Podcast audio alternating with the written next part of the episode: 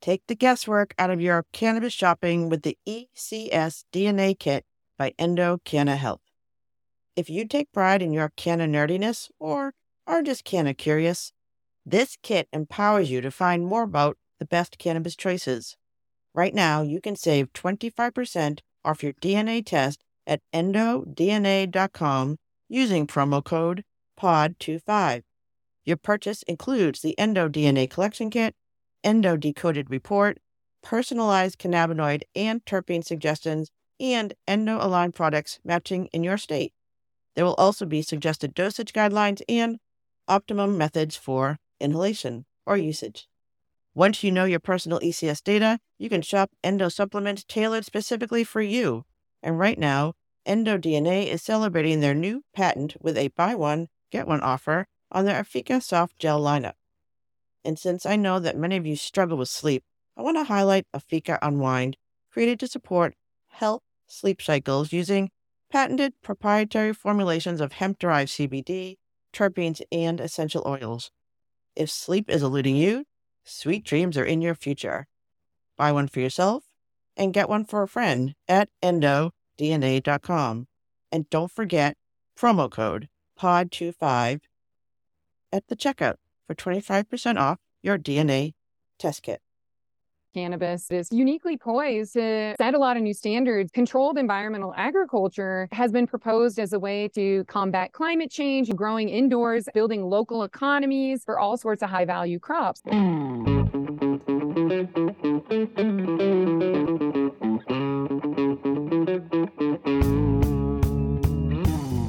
This is the Canna Mom Show, podcast chronicling the inspiring stories of real women in the emerging cannabis industry. Your host, Joyce Gerber, mom, lawyer, political activist, has been speaking with women from coast to coast and around the world who are leaders in the revolution of cannabis and caregiving. Continuing on her mission to lift up the stories of the women creating the cannabis industry by sharing their canna stories with you. So go make yourself a cup of tea or roll yourself a joint, to sit back, and learn something new about this magical plant on The Canna Mom Show with Joyce Gerber. From the Tip O'Neill Studios in North Cambridge, Massachusetts, it's the Canna Mom Show. Now here's your host, Joyce Gerber. Welcome back to the Camp Show, where we are talking about caring for and giving voice to women, one can of story at a time. Hey, Dave. Hello. How are you? Good. So, um, happy International Women's Day. Yes, I celebrate it as I do by recording women and trying to stay out of it as much as I can. Excellent. Well, I was going to ask if you're doing anything special, but you're just doing what you do every day, like we do. yes, I actually this is, I mean, this is one of three podcasts I'll record today where Women's Day is definitely part of the conversation. Dealing Well- with a, dealing with a lot of uh, chicks today. That's what I'm doing. well, we are more than half the world's population, but it's nice that we have a day, so it's good. All right. And so, but I, I don't know what to say about that. I did something very insightful and some thought provoking this morning, part of this women's group, another women's group in Cambridge. And every Wednesday morning, this amazing woman named Laurie Linda organizes us and has a different topic. But today we watched about 45 minutes of a new documentary. It's called The Abortion Talks. It's by filmmakers Sarah Perkins and Josh Saber. Is And this the, film- cu- is this the culture corner for the show, Joyce? I think this is. This will be the culture corner. Oh, so should we add some music? Yeah. The Culture Corner. All right. Now, now please continue telling us about it. So this, uh, a film. I'm using the word film. The Right. film focuses on the secret. No, on the secret talks between. I could do the whole show in a British accent. Uh, the leaders from this is actually pretty serious. The leaders from opposing sides of the abortion debate, and I hope you probably remember this, in the aftermath of John Salvi's 1994 murder spree at two Brookline, Massachusetts clinics, right here. I remember that distinctly. Yes, he um very disturbed man, of course. He he tried to visit three abortion clinics. He he got one and then he skipped over one and then hit the third and tragic. But here's the magic part, or the thing I didn't know about. So at that time, women leaders who are very on both sides of this issue They met in secret for Mm. years to find a way to have a civil discourse and change the trajectory of the violence, which obviously has changed here in Massachusetts because it's changed. Mm. And I, my brother literally lived across the street from one of those clinics, and every morning, you know, they'd wake up and there'd be like people out there doing what they were doing, and Yeah. these women leaders who had nothing. They had animosity. The ones of the cardinal, a lot of a lot of Catholic women in Boston. This is like a strong Catholic neighborhood, and then we had the uh, pro-choice, and they had to come across and discuss this for the for the betterment of both their communities, and it's pretty powerful. It's pretty eye-opening. Like it. So I got to check it out. that was my thing. All right, so it is not actually. This is like a preview, so it wasn't actually available in theaters or Oh. online yet, but keep an eye out for it. So it's called the Abortion Talks. It was really powerful, and that was our culture corner today. But again, how does this relate to cannabis? Everything relates to cannabis. So Having those conversations across dif- difficult divisions is very is easier with cannabis because it's a peace pipe, people. No doubt. Literally Mhm. a peace pipe. Literally peace pipe. Yeah. So, and if the idea of civil society is important to you, it is important to me. It does require us to extend ourselves into very uncomfortable spaces and to hear each other's stories. And this is a documentary of a surprising change that happens when you hear each other and see each other as humans. Very good. Yeah, well, well uh, you keep keep an eye when it becomes available. You, we need to alert our listeners. So I'll put it out there, Yeah. but it was like I wasn't expecting that at eight in the morning on my coffee and Mm. this 45 minute documentary. And I live in Boston. I, I can see these characters walking around our neighborhoods, who these ladies are. And again, these women were coming together. They had strong positions, but for the betterment of their community. And they were using this issue that could be very, which is very divisive now. Mhm. They were using it to bring people together. And now men in power are using this issue specifically to divide us again. It, it's very frustrating as a woman leader. So that was my morning.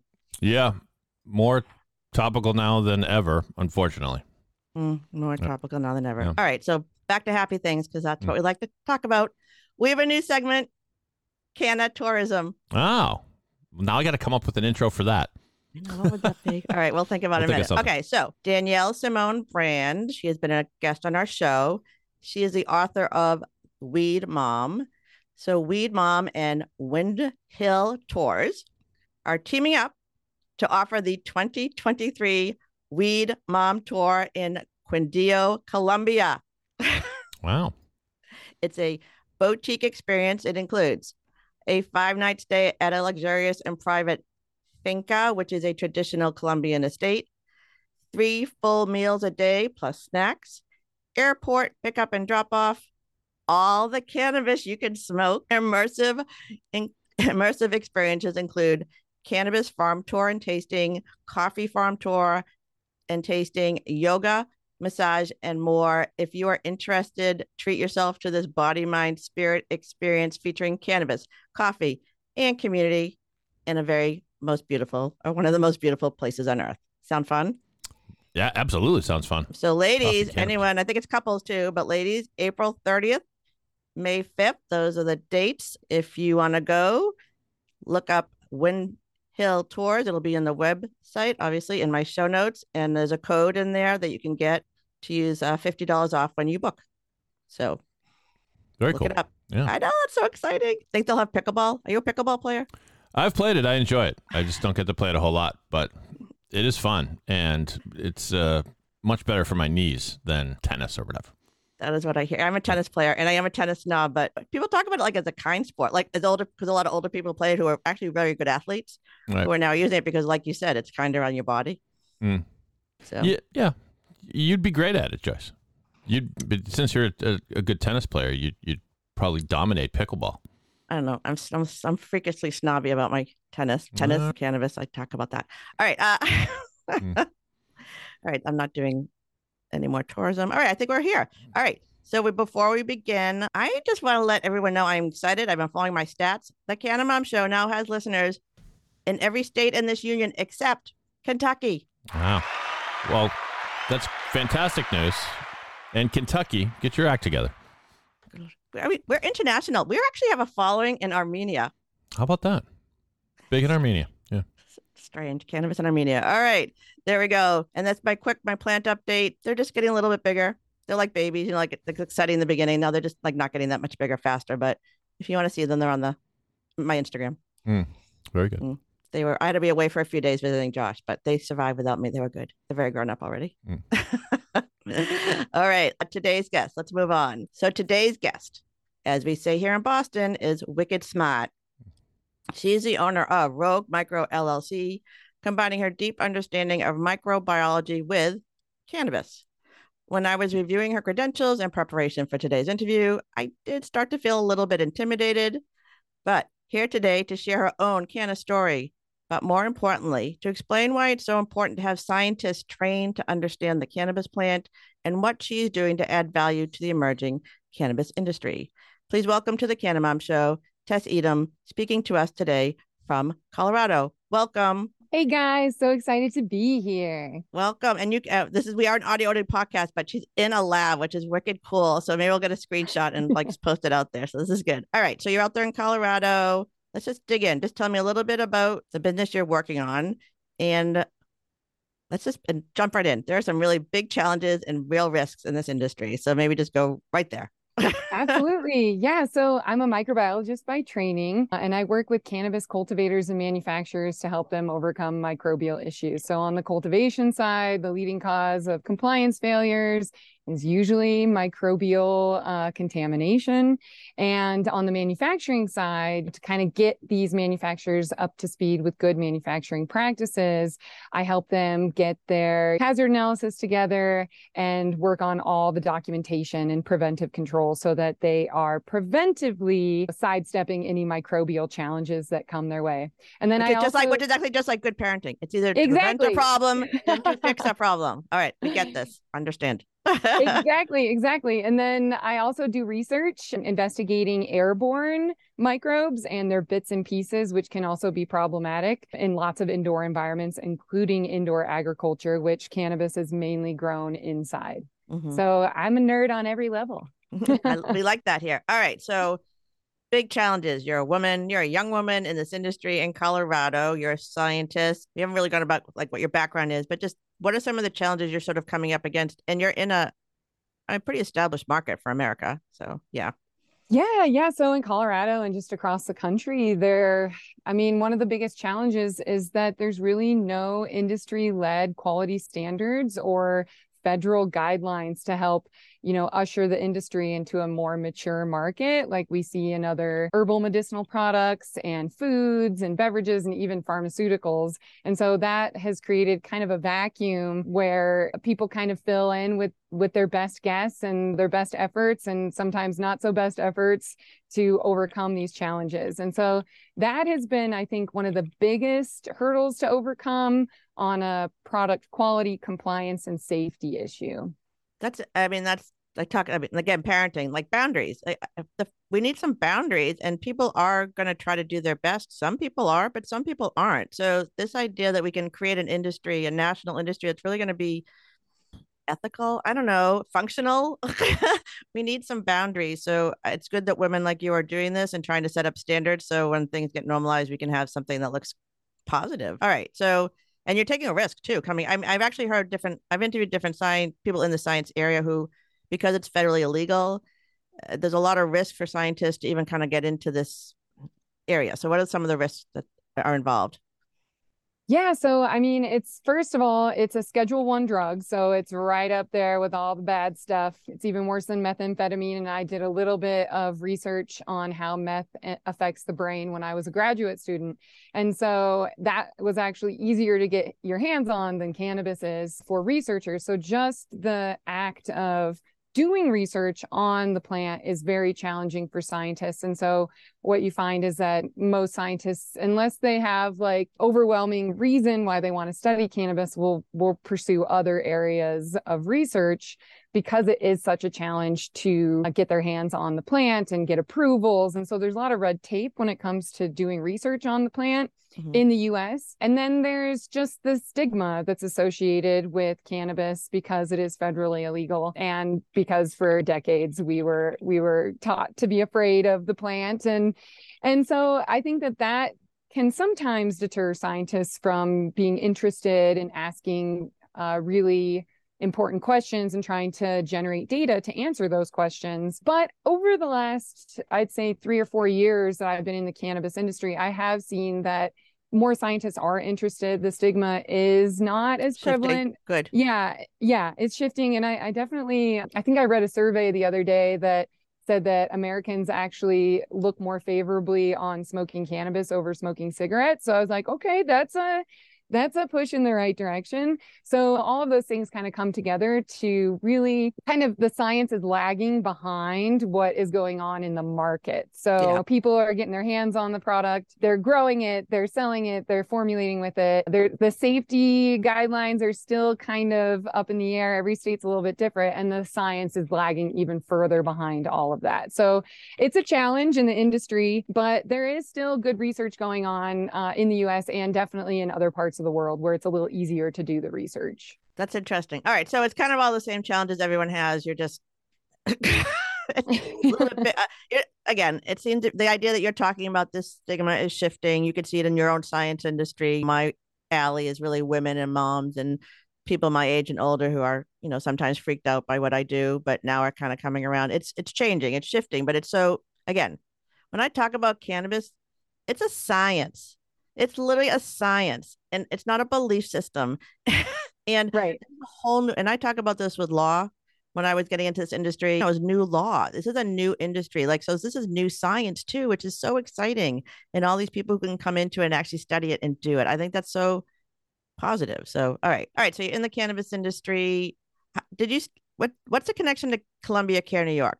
And what was that? Yeah. Yeah. So I actually got my start in cannabis at Columbia Care in New Okay. York. I was the lab manager there in Rochester, New York. Just tell people what Columbia Care is. Just, Columbia Okay. Care is an, an MSO, a multi-state operator that operates, I think, in like 16 or 17 different states. They're about to go through another merger, so I'm sure it will grow here. And so that was my first experience in the cannabis space was boots on the ground. Uh, you have deadlines to meet, you have new SKUs to get out. It, during that time, New York had really strict medical standards. They've since loosened them to more recreational standards. And we were, they had just rolled out the allowing the sale of smokable flower. Although at the time they were like, no, you can only vaporize it. yeah, that So was you could only confusing. But What year, what, what, what year was that?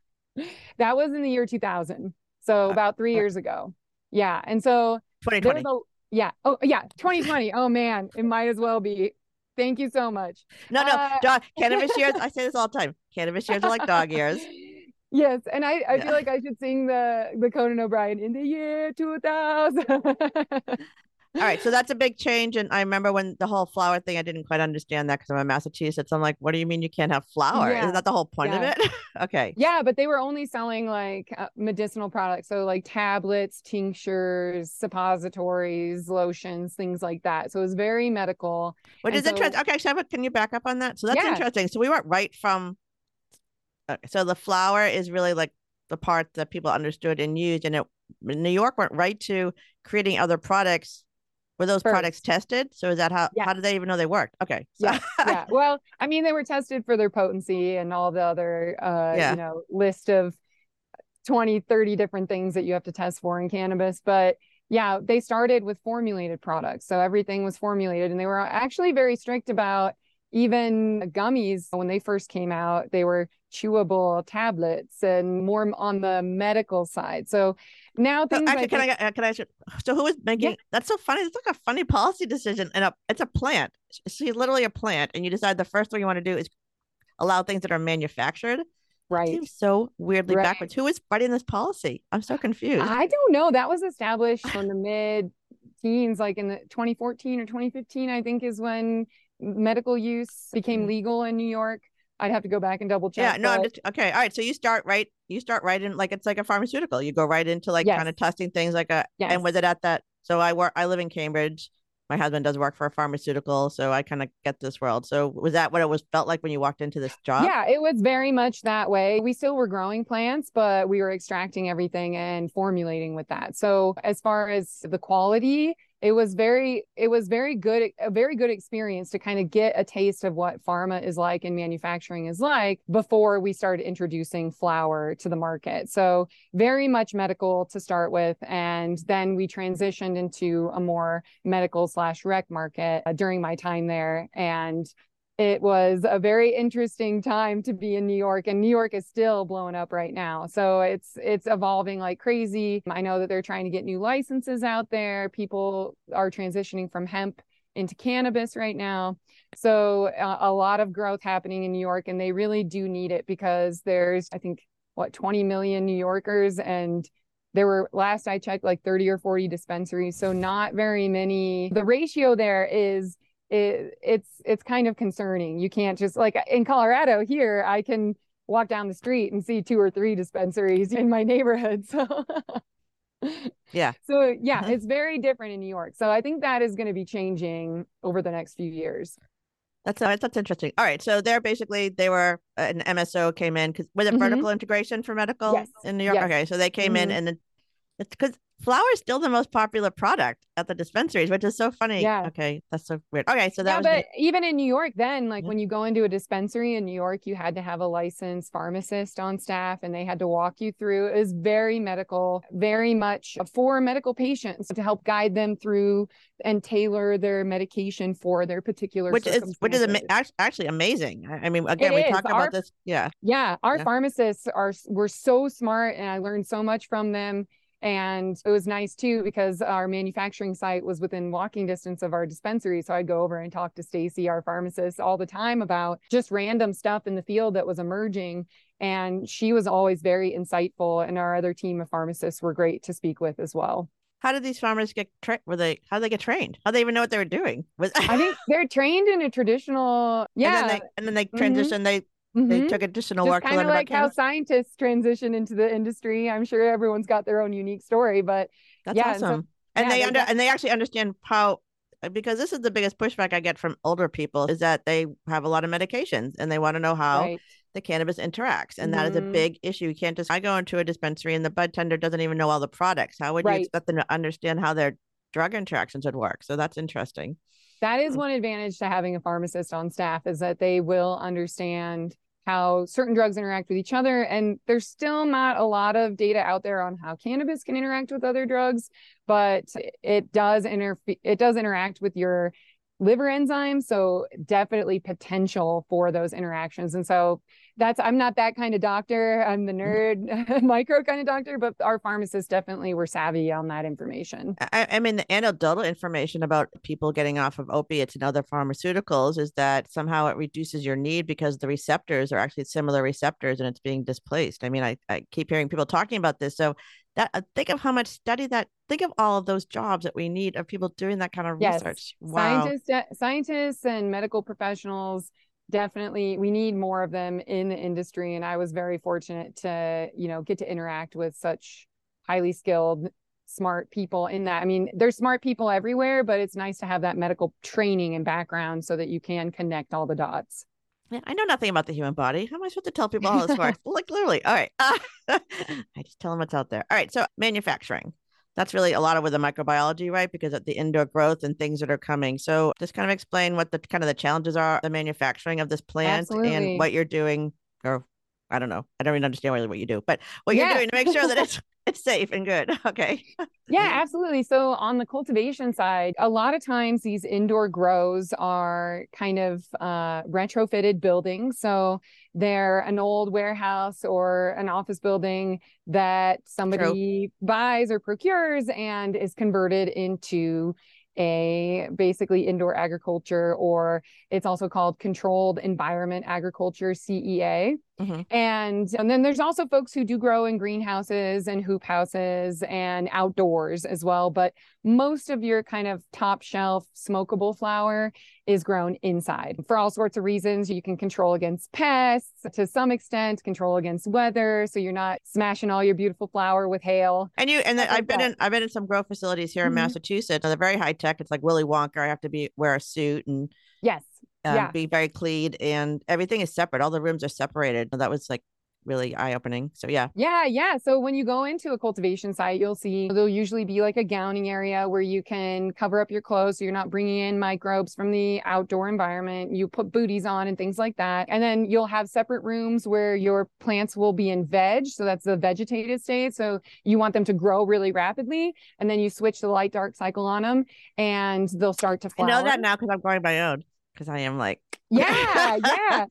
And so you'll have separate flower rooms, separate dry cure rooms, separate packaging and, and processing rooms for the Mm-hmm. flower itself. And at every step in that pathway, there are potential places where microbes can sneak into your process and become problematic. And so what I do is I help cultivator really look at everything from good agricultural practices, good manufacturing practices standpoint. So looking at raw materials, I've I've definitely I say this all the time. I've suited it completely up in a Tyvek suit, put on gloves and booties, hairnet, mask, but then no one's really looking at the coco or the the growing substrate, what's in the pots with the mm-hmm. plants, and they're bringing that in and that contains all sorts of different pathogens and problematic microbes. I, I know firsthand because I've tested it, and then it's also in the literature that it can contain aspergillus and things like that. And so it's really about making sure that if you're putting in those safeties, you're being preventive by putting in the Tyvek suit, that you're also being preventive by making sure that what's in all of your raw materials, you have clean water to going to your plants, you have clean air, and that your process is controlled and you're keeping an eye on those microbes because you cannot see them. You can't Mhm. see microbes. They're too Mhm. tiny and you and you usually don't think they're a problem until they're a problem. so what? So- So so what are some of the things that come up in what what would do what would it do to the plant or what happens? What's the- Yeah, absolutely. So so there's lots of different ways that microbes can be problematic. One, they can directly infect the plant. So there's microbes that will either go into the plant, so they goes into the vasculature. Plants kind of have veins like you and I do. They're a little different, but you know, nutrients and water flow through those veins. And these microbes can actually get in there and spread throughout the plant and cause disease. And so some of the like you might have heard of bud rot or mm-hmm. fusarium. Those are different uh, microbes that can be pathogens. So that means they're microbes that cause disease Mhm. to plants. And then there are microbes that just kind of hang out in the environment all the time. You see them in a lot of indoor environments. You develop allergies against them at home, but they can also be problematic after you harvest the plant. And now that plant is no longer alive, it can't defend itself. And these spoilage microbes can take over and start basically chewing at the, like, mm, this is a yummy, delicious plant that no longer can defend itself. Itself and they will take over and can be problematic in your post harvest processes. Uh, that's why and the drying and curing is has to be interesting. Yeah. Exactly. Yeah. Yeah, so yeah. drying and curing and making sure that you're not allowing an environment where those microbes can really thrive is super important. So knowing So Oh, is that the ahead. dryness? Is that the dryness? Right. Like so Yes. yeah, yeah, yeah. Okay. Yeah, so microbes and and I know this too because I I used to have a fermented foods company with my husband. You want to select for the microbes that are good but prevent those microbes that are bad. So not all microbes are bad. Some microbes are used as beneficial microbes in facilities, but those can also come with little Trojan horses as well and they can be contaminated with bad microbes or contain microbes that you didn't expect. In fact, there was a publication that just came out about that recently showing like only 2 out of 11 products that they tested actually contain the microbes that they said they did. So there's lots of mm-hmm. different ways these little microbes can come in and be problems. And then there's also human pathogens that you have to worry about. So those microbes that can cause disease to people. And a lot of oh, go ahead. Oh, I know. I'm just like it's like too much. Like it's this, this little miniature that's like going on. But again, like we're humans. Humans have the same Yeah. thing, and we are able mm-hmm. to keep ourselves healthy by having clean water and good air Exactly. and I mean exercise, I suppose, in theory. And what other I'm sure plants are similar. So there are ways that you're keeping these plants healthy, even though we know this whole world is sort of spinning around with things you can't see. Absolutely. I- you're right. It's exact parallel to to people. You want to make sure that just like you're drinking, you know, clean water at home, that your plants are getting clean water, that they're living in a clean environment, and that the good microbes that you're eating when you take your probiotic pill in the morning, you want to make sure it's those probiotic microbes and not some other microbe you didn't want in there because that can cause problems. And so that's really what I do is I kind of help cultivators along that process identify those sources of contamination and then for manufacturers who are making more traditional like food like products to try to help them sort of be prepared for uh, future potential FDA oversight that is expected of other food products. Well, that's interesting. All right, so so the, anyone who doesn't know what you can and cannot eat with cannabis and CBD is freakishly confusing because no one actually knows who's regulating it. I mean, I don't know. It's, a strange thing. So I think in Massachusetts we still can't have CBD in fruit. I can't remember anymore. I can't keep up. So one of the things is manufacturing. So if you're getting it from a flower, I mean, it's being extracted from a flower. I know there's other Mhm. ways to get these cannabinoids, but if basically if you're extracting, you want to make sure the flower is clean from Mhm. that point, and then the next process, the manufacturing, if it's not clean, it could just concentrate some of the things that are bad. Absolutely. So yeah. you- so whatever, there's yeah. like a whole nother mitigation. Make sure that like a, it's step one, make sure you're testing whatever comes in to make sure it's clean and you're not uh, concentrating bad stuff. And the next step is what? Just making sure the whole manufacturing process is a the clean whole system. process. So for every Yeah. single product that you make as a manufacturer, you'll probably have 20 or 50 different SKUs for different gummies and flavors and and lozenges and brownies and whatever else uh, manufacturer might be making. You basically have to go through the entire process step by step and say what are the biological risks what are the chemical risks are these going to be is am i going to get contaminated product from my supplier and so you have to vet your suppliers to make sure that all your materials coming in don't have heavy metals in them or other things that could ping on those tests.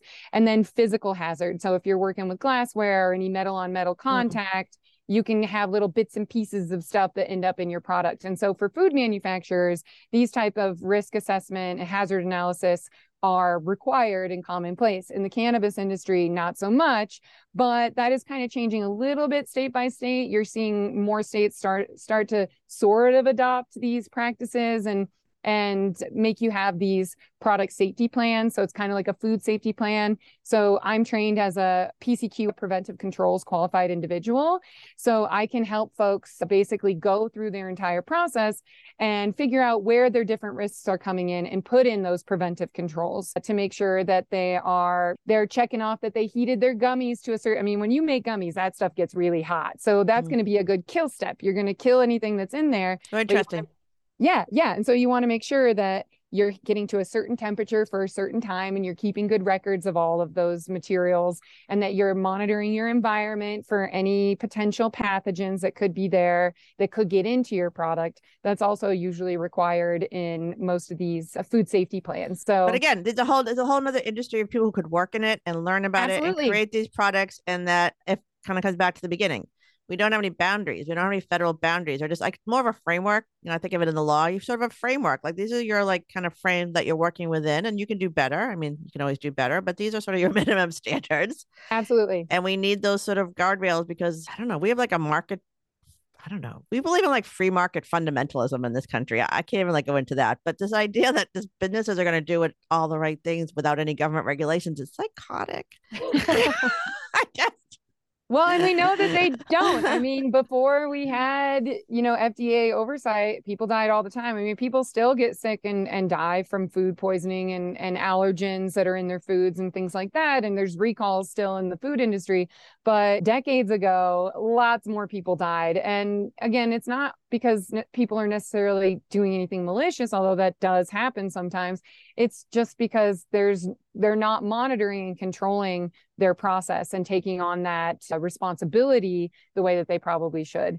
And so Yeah. that's, and I agree. I think that there's tons of professionals from food, from dietary supplements, from even from pharma that are quality experts, that are microbiologists, that understand food safety and and all the crazy stuff you have to do for big pharma and they definitely need a place in cannabis. And when the FDA does come in, all of the competitors out there in big pharma and food and bev who want to get in on that piece of the pie are going to have no problem hiring those professionals and bringing them in. So it's good to get up to speed with that now so you're not playing catch up when it happens. It's it's everybody. We need everyone. All right, let's kind of shift gears. Let's just talk about you. So what how did you well what was your connection to cannabis before you started working in this? You're a self-proclaimed nerd girl, so I don't know. Maybe you didn't use it, Yeah. maybe you did. And then, how does your family kind of feel like this is this is what you're doing now? What's it like? Uh, actually, I I actually didn't. I wasn't a regular user before I really got into the industry. It it I used it occasionally when I was really stressed because it helped to calm my mind. I'm definitely one of those people who like am trying to think of a million things all the time. And did and you grow up? You, did you go up in Colorado? Were you there the whole time? No, you- I I grew up in Nebraska, but also was in Rochester for grad school. So, Oh, so- oh, um, Nebraska probably wasn't like a big cannabis no, Nebraska will be like the last state that that legalizes. I guarantee it. No, so it there was a big stigma. I mean, growing up, I remember my high school boyfriend smoked, and I got really mad at him. I was like, "How dare you!" And I was very much against it. I mean, I will still say high school, your brain's still developing, so you probably shouldn't be smoking all the time. But I was not a regular user and but I saw its benefits. I saw how it helped me with anxiety. I saw other friends who had sleeping issues, more minor things. Not I haven't I haven't had anyone directly like have cancer or MS or anything and be treated with this, but it's a very therapeutic plant and the more I learned about it and the more I was exposed to it, I realized that it was not this devil's lettuce that everyone was calling it. So it, it really opened my eyes and my mind to the therapeutic value. And then actually, it's funny when I moved to Colorado the first time in 2014, I moved like my husband and I moved here like right in January of 2014 when Colorado legalized for recreational use. So everyone was like, "Oh, you're just moving to Colorado because you want to smoke weed." And I was like, "Actually, it's for science, but the weed part is okay too." it's, it's a benefit. It's another benefit. yeah, to the great outdoors and all the healthy people in Colorado. absolutely, Yeah. absolutely. I mean, it's great to be out hiking, and especially when you're just chilling for the evening, have a fire. You you've gone, you've definitely done your your steps for the day, got in your miles, and now you just want to chill. Like I think it's a perfect place for that. And I'm more of a I'm more of an edible user. I don't particularly enjoy smoking, but I I like to formulate at home. My husband and I make a mean cannabis infused hot sauce. So it's great. Yeah, it's awesome. It's awesome. Tablespoon is 10 milligrams of THC. So we'll get distillate and I'll formulate at home. He it's his recipe for the hot sauce, and then I do all. All right, my husband's like a hot sauce fanatic. We have like an entire, literally an entire shelf in our refrigerator for hot sauces. I mean, we'll be out of food, but we'll have beer and hot sauce. That's my life. yeah, actually, I, I think that I, I've heard of a couple other places making cannabis infused hot sauce, but it's pretty rare. And when when people get to try ours, they're usually hooked. Oh, that's So- funny. All right, so you have a very active cannabis infused, like so. Okay, so, but when you were like in Nebraska, what did your parents think of this? Were you part of like Dare? Were you like one of those kids? Oh or- yeah, I mean, I Oh, was not into cannabis when I lived in Nebraska. No, no. Okay, so when you that said not.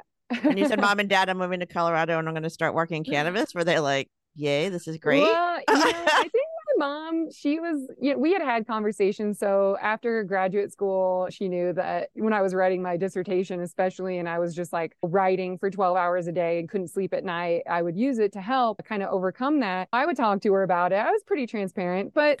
I, I don't know if if she's ever really like gotten on the cannabis train, but I've sent her some like CBD oil for for like muscle cramps and relaxing and stuff, and she's really enjoyed it. So I I really do think that the stigma has has like I don't get any gruff about it anymore. I think at first at first I did, and like people were just like, "Oh, she's just a weed person." I'm like, "No, I'm I'm not. I'm a manufact. I'm I- I work again, in manufacturing." you're you're shifting the perspective for yourself and the people around you who love you who are shifting it for the people around Mm-hmm. them so this is really what we're all doing these like little these little communities that are really changing hearts and minds with these stories it's kind of exciting all right so active cannabis life let's talk about your your again cannabis it's a business i keep hoping that the women across the country can build something that looks a little bit different business again i do think we are in a free market fundamentalist society that should be changed because we do need some government regulations to put boundaries whatever. But I my hope and dream is that we can build an industry that looks different, that kind of is a, in the image of the plant, the caregiving plant. So I know you've talked a little bit when we talked last time about investment mentality and sustainability and industry. Mhm. So can you talk a little bit about like that and just in terms of like how you're running your own business or the people around you are working with you? Yeah, so I think one of the biggest challenges in cannabis, just kind of taking a step back and looking broadly, is that unlike other small businesses, you can't just go to the bank and get a small business loan. That's a real challenge, especially for underrepresented groups like women and people of color. It's it's really challenging. You have to go and find investors, and those investors are going to have bottom lines, and they aren't always going to jive with the people actually doing the work and cultivation, the consumer and what they want and they don't always correlate with what you would expect in other manufacturing settings. A lot of these investors don't have experience with the plant, don't have experience in manufacturing.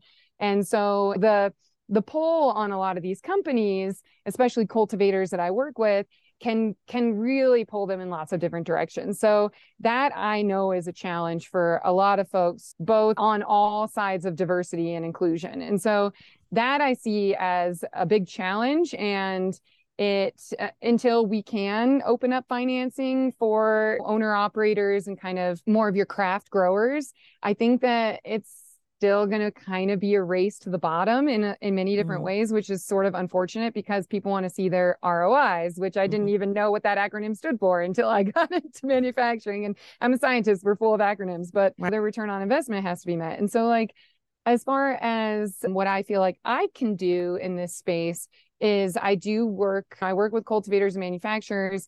I am always giving away free advice, especially to women and other underrepresented groups. So if there are any women on this that want that want like to hear from a micro nerd who can maybe help them get through some of their challenges, I would love to work with you. I'm, I'm always looking for folks to work with who don't have those resources and can't go out mm. and just pay pay a consultant, you know, thousands of dollars to help them. So I, I try to do that. And then just trying to increase the visibility and and promote lift up women around me and i'm i'm part of some po- other podcasts and other groups of really kick-ass women that i'm i'm very very fortunate to be part of those groups so that's kind of where so i this, am right so, now. so this idea that again when I talk about the white man mentality, it's just mm-hmm. kind of like this idea that business has to look a certain way because this is the way these this been decided it should be. And you're saying we have a sustainability idea. We can mm-hmm. create generational wealth, make things that are healthier. Talk about caregiving. That's caregiving. That's like building building the industry in her image is by making something sustainable. So yeah, I don't know how Absolutely. you shift the narrative. I don't know how you convince people this is like a better idea, except you guys are all talking about it. So it's very hopeful. I find that. yeah. And cannabis actually, a lot of people hate on it, but it's uniquely poised to really set a lot of new standards and, and push the boundaries. Like controlled environmental agriculture it has been proposed as a way to combat climate change growing indoors uh, building local economies not yeah. just for cannabis but for all sorts of high value crops and so as the world sort of uh, builds more sustainability, I think that cannabis cultivators and manufacturers will have that upper hand in that they've already gone through this. They've been doing this for years. They're going to have good practices established and mm-hmm. they can lead the way not only in cannabis, but other commodities that are going to build that local, that local economy and local business. And I think that I, I really would like to see that future for cannabis. Me too. All right. Do I have time? I have a little bit of time. All right. I have three more questions. Let's see. Science happens. Okay. Microbes. I still don't really understand what a microbe is.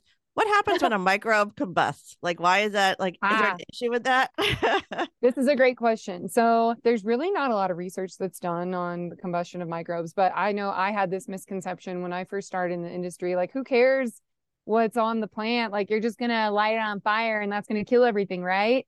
But it doesn't. So there's evidence in tobacco that microbes can survive combustion and actually they'll design like scientists are cool they just like they they design all these little contraptions like these artificial lungs and stuff that will pull in like from the cigarette and you can look and see what the actual combustion products are and stuff but you can also look and see what microbes survive. So you plate them for viable microbes and you can also look at the dna to see what kind of bits and pieces of those microbes and allergens and stuff can also transfer over. And so it's been demonstrated in tobacco. There was a recent publication that just came out like a couple months ago from the fda that showed that when you vaporize cannabis that it basically does nothing to kill any microbes that are on there. So if you have really moldy cannabis, or if your cannabis contains aspergillus, which is a type of mold, or any other pathogens that could potentially be harmful, you are, if it's on the plant, you are going to be breathing that in. And so it's really important to understand, you know, how that interacts with your lungs. A lot of what we know from a product safety standpoint is about how microbes interact when you eat them. But when you breathe them in, they can actually be more harmful depending on the type of microbe because your lungs don't have quite as many defenses as your stomach. You have stomach acid, we eat all sorts of random stuff.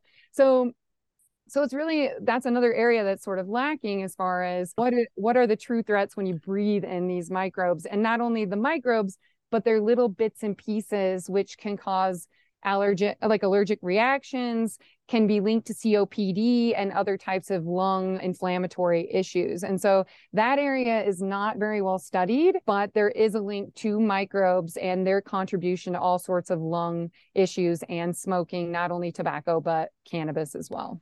Woo, that's a lot. And yeah. again, like if you're some people, you know, the vape is really something that's recommended because again, some people are concerned about having the oils. They don't necessarily want to vape the oils. They might not like like I just don't really like the way edibles make me feel. So people aren't mm-hmm. really into edibles. Some people just literally don't like the way tinctures taste. I mean, there are a lot of other ways to get it into you, but one of the ways is to vape flower. Some the medical professionals out here are saying it's good, you can figure out your dosage and it's cleaner and but you have to make yeah. sure that your product is clean. That's the kind of like where it, it, always it always comes back to that one, the basic element of what you have, and if it's growing inside.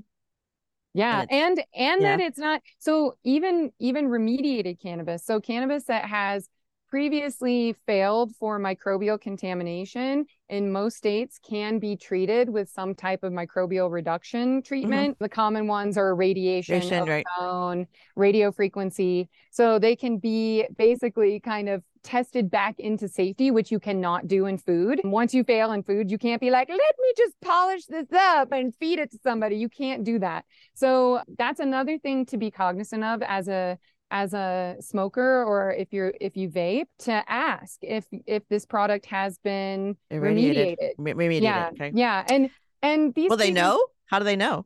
So it the, this is one thing that I think more transparency needs to be uh, out there for consumers because most states don't require that you label.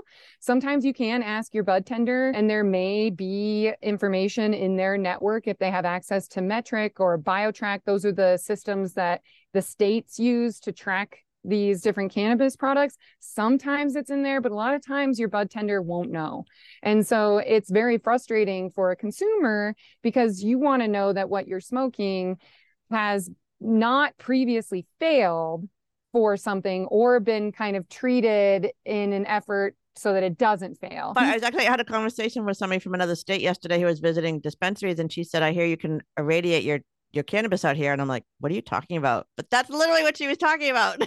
yeah yeah and that's that's important because wow. these these treatments don't kill everything which i mean i would argue that you don't necessarily need to because some of these these microbes are endogenous they live on the plant just like you and i have microbes living on us mm-hmm. and inside of us so do plants so some of these microbes are not going to be harmful but once you reach a certain threshold uh, or if certain microbes that we know are pathogens and are linked to to cannabis and to disease those we need to keep an eye on and make sure that we're not we're not smoking spoiled product essentially and we're not trying to recover spoiled product or contaminated product like that i mean really can you imagine like milk that's sour and they just go oh god i can't think all right i'm running yeah. out of time all right so oh my God, this is crazy. That was a lot of information. I'm going to have nightmares tonight. What is happening next for you? I know you're out there in Colorado. Are you speaking anywhere? Are you traveling? And if our listeners are out there, they're scientists. I'm out here in Cambridge, lots of sciencey girls.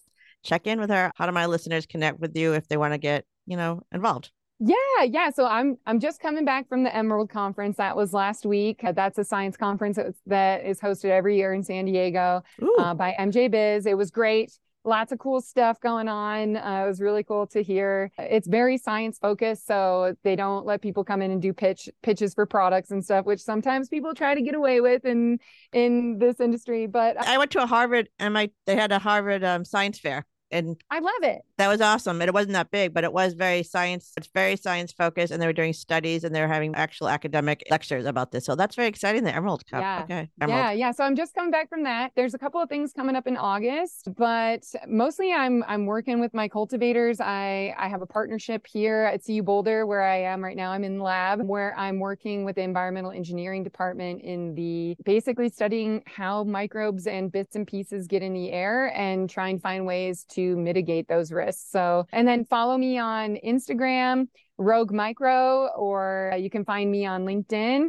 And I'm always putting out little little things like today. I I just posted something about new new antimicrobial compounds that have been identified that are made by little microbes the little bacteria but they fight molds and they can actually protect their little plant friends and these little these little uh, molecules that they make it's so funny. The scientists, they're like, these molecules kick so much ass, we're going to name them after Keanu Reeves. And so they're called Keanu mycins. And so I was like, that is so cool. So uh, yeah, check out my content there. But I'm always available. My website, roguemicrollc.com. And uh, yeah, that's what I'm up to. Reach out. It's awesome. All right, science. Like I say, everything in cannabis. We need everybody. We're kind of like the real world, but upside down. But if you are a person or a young person who is, I keep trying to encourage all my young people, if you are interested in science and you're interested in cannabis, this is a field that needs you because there's so much work to be done. All right. Absolutely.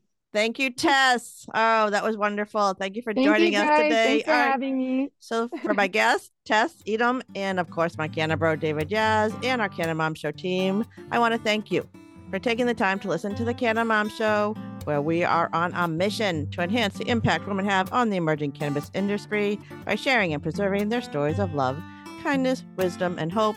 Thank you for following and sharing all the amazing stories of the, will- the women building this new industry. So together we can crush the stigma around cannabis and caregivers. I'm your host, Joyce Gerber. This is the Canna Mom Show, and we are a production of Pod 617, the Boston Podcast Network.